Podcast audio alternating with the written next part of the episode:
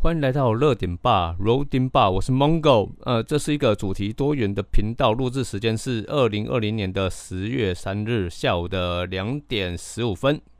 上周因为生病了，喉咙严重沙哑，导致断更，真的是 sorry 啊。那今天要分享的只有一个主题啦，但我觉得这个主题还蛮适合单开一集来讲的，怕讲太长啦，就是那所以希望还是能控制在17到25分钟左右吧。那这次要讲的主题就是变无可变的智慧型手机。那在收听前呢，请在 iTunes 订阅，也可到 Spotify 或者是 Google Podcast 或 SoundOn 上收听。那另外也顺便追踪我的 IG 账号 rodingbar.talk。那希望今天讲的内容呢，对大家是有帮助的。那我们今天就开始咯。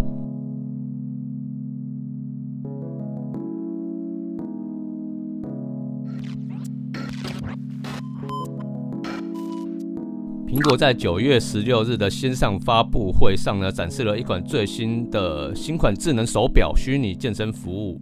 那我上集有提过了。那同时推出新款的 iPad， 但唯独万众瞩目的产品，消费者买来可以跟一大堆人炫耀的 iPhone 12却没有拿出来。那大概要等到10月，应该可能10月中嘛，它的真面目才有可能看得到。那但是就算库克不说，我也猜得出来，它的外形大概还是长方形，那材质可能就是铝制金属的质感啦。那背后呢，再配个4颗镜头吧。当然这是我胡乱猜测的。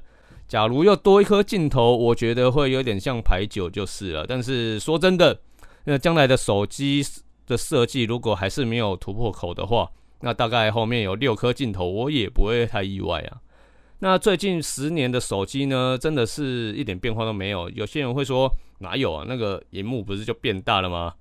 那我得吐槽啊，就是消费者在意的应该不是尺寸的大小吧？要大的话，那我还不如去买平板。那尺寸的变化真的是没有招式可用的最后一招了。那就是纵使呢，这几年三星推出了令人眼前为之一亮的折叠手机呢，连我自己还蛮喜欢这个概念的啊。但是推出之后呢，各地传出不耐刮，或者是弯折的位置啊，萤幕有分离的问题，那很明显这个还是个就是不良率极高的一个不成熟的产品啊。这个部分是有一点点的小失望就是了，但我认为在还没有发明出适当的材料之前呢，在这几年应该还看不到折叠手机的普及率整个提高。我相信更多的开发商还是会着重在软体的开发跟后端服务吧，但是他们也只能这样做。那说到手机呢，我大概就是从早期按键式手机开始使用了。那个时候我还是个高中的小屁孩，那个时候是可以蒙着眼睛打字的时代。在这个时期呢，还是 Nokia 跟 Motorola 的天下。那之后就是在2001年的苹果呢推出了 iPod 系列之后呢，先把 MP3 播放器市场打得东倒西歪，在2005年呢获得了 48% 的惊人市占率。各位要知道，如果那时候的第二名的 Sony 也不过 7% 的市占率而已，你就知道当时的苹果呢完全是靠着 Steve Jobs 的归来跟 iPod 才得以谷底翻身了。当时的响亮标语呢，就是1000首歌装在你的口袋里。但是你要知道，当时的 MP3 播放器的容量也只不过1到 2G 吧，顶多就只能放个300多首歌而已。而且那个时候的 MP3 播放器的设计还停留在那个外观上的改变啊，那可见当时功能上已经没有太大的突破了。有时候一个产品卖的好不好呢，必须外观呢跟功能有所呼应与搭配，那才能显现出这产品的特色嘛。所以我真的觉得在团队开启产品企划的时候呢，行销啊、设计跟软硬体工程师呢就该一起开会，而不是往往设计提出需求之后呢，那到了软体硬体那边开发的时候呢，却说做不出来。那这样前期的规划就等于浪费了很多时间。OK， 好啦，那前面扯了那么多，有些人会说不就是一个 MP3 播放器吗？那到底跟手机有什么毛关系？好，那 Mongo 你是不是扯远啦？那有很多人会说 iPod 从 iPhone 出现之后啊，就注定要成为时代的眼泪。那其实现在的 iPhone 呢，就是 iPod 的原型了。那等于是 iPod 的特征 ，iPhone 都有。那当然也可以说，Apple Watch 的原型啊，但是你这么说也可以，但是我觉得特征上有点这么不明显啊。但是这也是个题外话。那虽然2007年推出 iPhone 的一开始啊，很多人就诟病说，它打字不方便啊，弱反馈之类的，没有办法那个蒙着眼睛打字啊。但是那又如何呢？它因为它的系统跟 App 的应用已经太强大了，强大到把这个缺点整个掩盖掉了。这样的一个设计也影响到其他家的品牌，那搞到最后，大家的手机特征都长得差不多了哈。那 iPhone 对于设计美学的影响呢，也影响了十几年了，而且影响的层面还波及到 3C 家电啊、交通工具等等，就是你肉眼上看得到的产品，它都影响到了。那大家从那个时候开始就提倡什么简约啊、风格啊什么的，但是对我来说啊，简约就是外观的简约呢，跟使用操作简单才可以称作简约。但这一点很明显，苹果它做到了。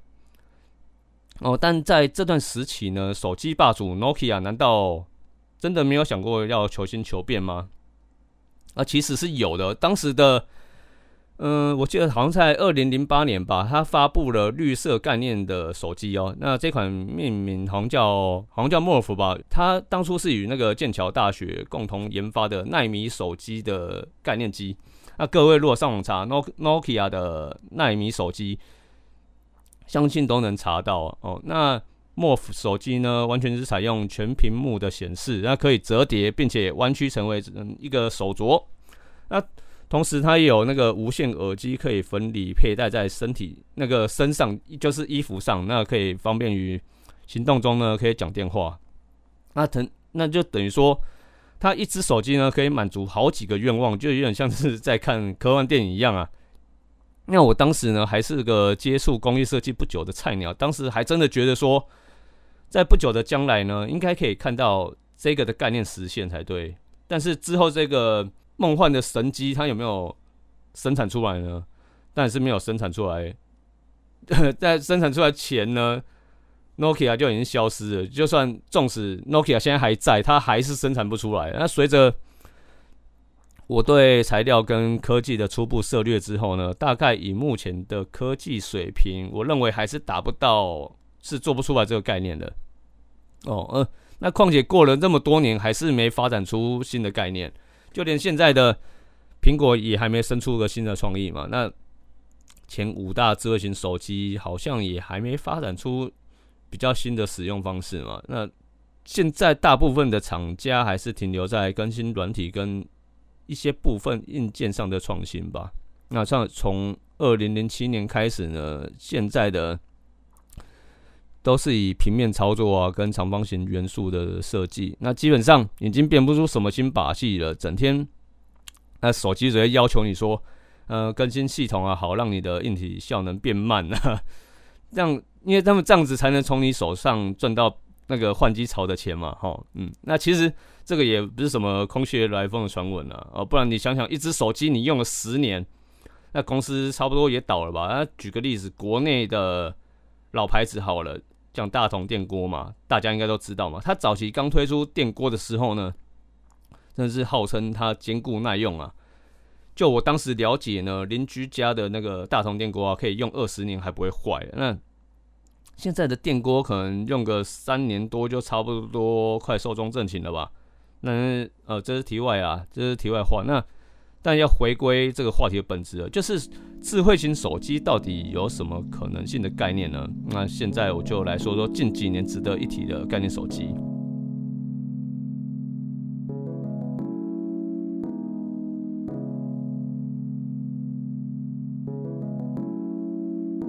第一个透明手机啊，那透明技术呢，这项应用在10年前是一个很大的突破啦。那这项技术呢，采用了 OLED 的显像技能技术。但是近几年，过去之后啊，好像现在来看，好像没有一个很成熟的产品在市面上流通嘛。那主要呢，还是实用性的问题。你想想，如果在捷运上呢，你看一些不该看的影片的时候呢，你认为正常人还会买吗？那因为你在使用这只手机的时候，你还有什么隐私权可言吗？对不对？那玩游戏的话就更不用说了。在今年的9月啊，小米推出了那个透明电视，除了它的解析度是个问题之外呢，但是你得问问你自己，它真的实用吗？好，其实透明技术材料，这个技术呢也不是真的那么新的科技哦，因为你要想想，在2009年的时候呢，韩国 LG 就已经发布过了，但是到最后也是没有进入到量产。但是我真的想问，小米有没有想过这个问题啊？还是它只是纯粹为了要炫而已？因为还是得注重到它实用性问题吧。所以三星不是没有这个能力去量产，所以大家不要觉得说哦，三星它就根本没有能力量产，其实不是，它就是商业考量就对了。哦，那另外我要说一下我的想法，我觉得透明产品技术的应用比较适合用在家电冰箱上吧，或者是一些商店，那些比较不需要隐私问题的公共空间来使用可能会比较好。但如果真的想要将透明手机量产化的话，另外一个最大的问题就在于硬体了。你硬体装在手机上之后，你要怎么隐藏起来？除非那些什么镜头啊、电池还有记忆卡那些东西，它都可以透明，才可以谈到量产。好，要不然就以现在的技术层面来看的话，是完全不可能的。所以我觉得今年小米推出的电视啊，透明电视，我觉得应该不会卖得太好哦。这个是我个人想法哦。对，那第二个概念的话，就是投影式的腕带式手机。那这个我也是要吐槽一下。那在技术上呢，投影打在人体身上都是行得通的哦，但是投影画面设置在手腕上的时候，就会遇到变形的问题，因为每个人手的粗细大小都不同嘛。那另外你还有肤色的问题要解决，然后再来就是你也要理解说那个空气键盘模组的特性。那因为空气键盘模组其实都还蛮大的，如果要塞在手机那个手环上面的话，可能你真的。它这个手环应该要蛮大的吧，你才有可能办法把那个模组塞进去。就算你塞进去好了，你还有很多 bug 需要解决掉。哦，如果大家在市面上看过那种互动式投影机的话，操作是不是都在一个很大的平面上才可以操作的比较顺畅？应该都没有看过在弧面上，就是比较曲面上的一些地方去操作嘛。应该是没有哦，而且都是需要比较大的面积才能操作顺畅之下，那另外每个人的手臂啊、手腕的面积大小都不一样。如果像我这种是瘦竹竿的那种手哦，能操作的面积就很有限，而且投影出来的讯息，它的解析度如何呢？我也是要打个大问号，因为毕竟他们没有量产嘛啊，所以开发产品的时候，往往都是。最大的难度就在于说，你肯不肯问自己说，你提出这个设计到底有没有盲点，是不是真的实用？哦，那真的说实在话，就是它能不能 work 啦，能不能 work 才是重点。要不然你概念再好，创意再多，做出来不能 work 也是没有用。所以，设计研发的人真的不能只提需求、提概念，然后就怎么做呢？任何的一个技术都全部推给制造跟技术人员，这样子我是觉得设计人还蛮不负责任的啦。如果真的要量产的话，应该也不会卖得太好。怎么说呢？你光那个玩个游戏啊什么的，就应该有不少玩家骂声连连吧。而且前面也说了，就是有没有必要性，真的在做之前呢，都必须要思考一下这个问题。那模组化手机呢？这个也是我当初还蛮看好的一个概念啦，但是最终呢，也还是没有达到量产。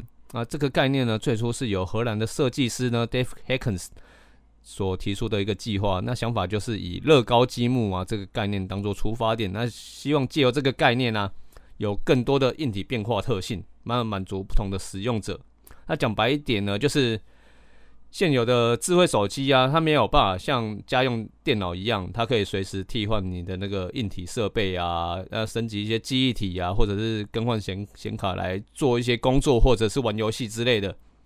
那所以才想到这个方法来套用在智慧型手机上面，而且这样子做也比较环保。那当时也获得了 Motorola 的采用。那顺带一提，当时的 Motorola 老板是 Google 哦，那就他当时就在官方发表一个声明，就是模组化手机呢 ERA 计划由 Motorola 的先进技术和计划部门来主导。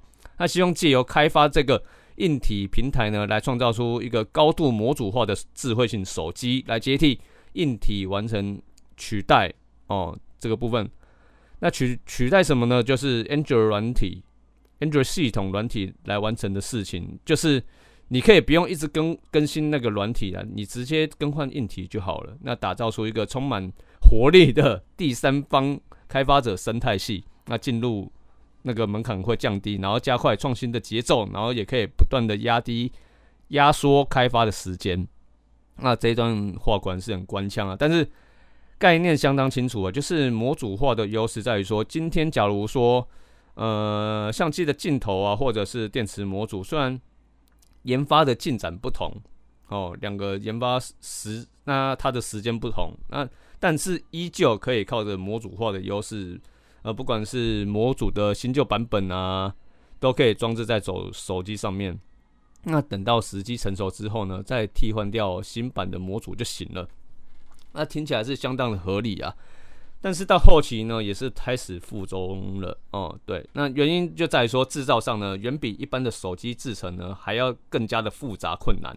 那需要解决每个模组的问题，都必须要有良好的连接啊，跟机身的结合哦，而且不会有排斥问题。这种情况下才可以。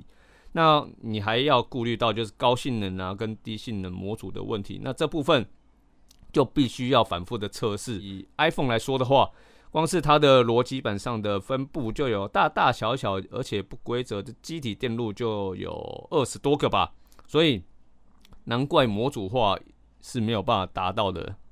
哦，那所以除了硬体之外呢，软体系统也是一个很大的问题。那由于在制作上的困难呢，也难怪 Google 在后期宣布了要退出这个专案了。那所以也在2014年呢，那 Motorola 部门呢也以$29亿呢卖给联想，然后 Google 也成功停损了。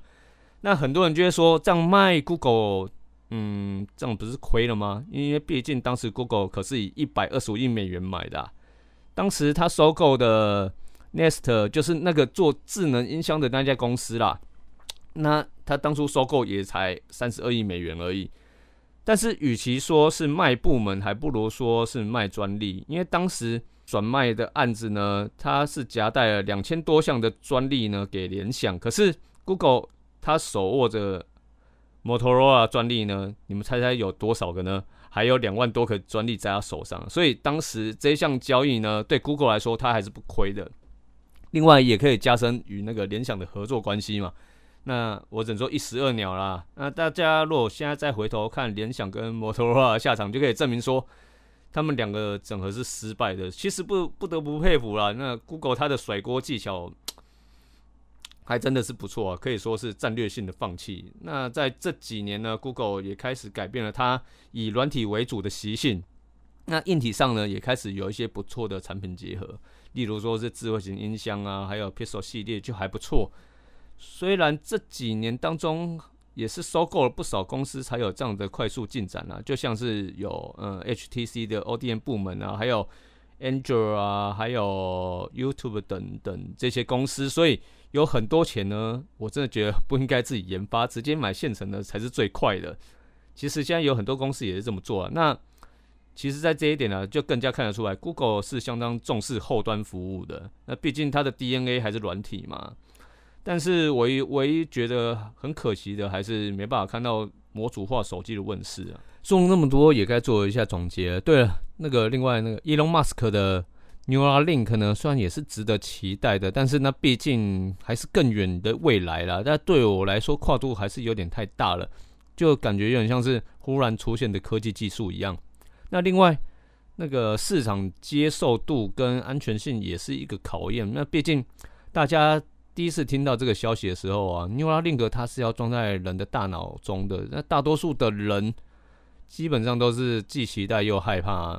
我想等到有了比较多的临床实验之后呢，才可以下判断来去评断说这个 Neuralink 到底好不好。那毕竟现有的样本参考呢，也只有两只猪而已，你总不能问这两只猪到底看到了什么嘛，对不对？那好啦，那这次真的要说总结了。我觉得任何的科技上啊，它的使用必须要站在使用者需求，一定要把它放在第一位，而不是一昧的炫炮啊、秀肌肉、秀技术，然后就忽略了人们到底需要什么。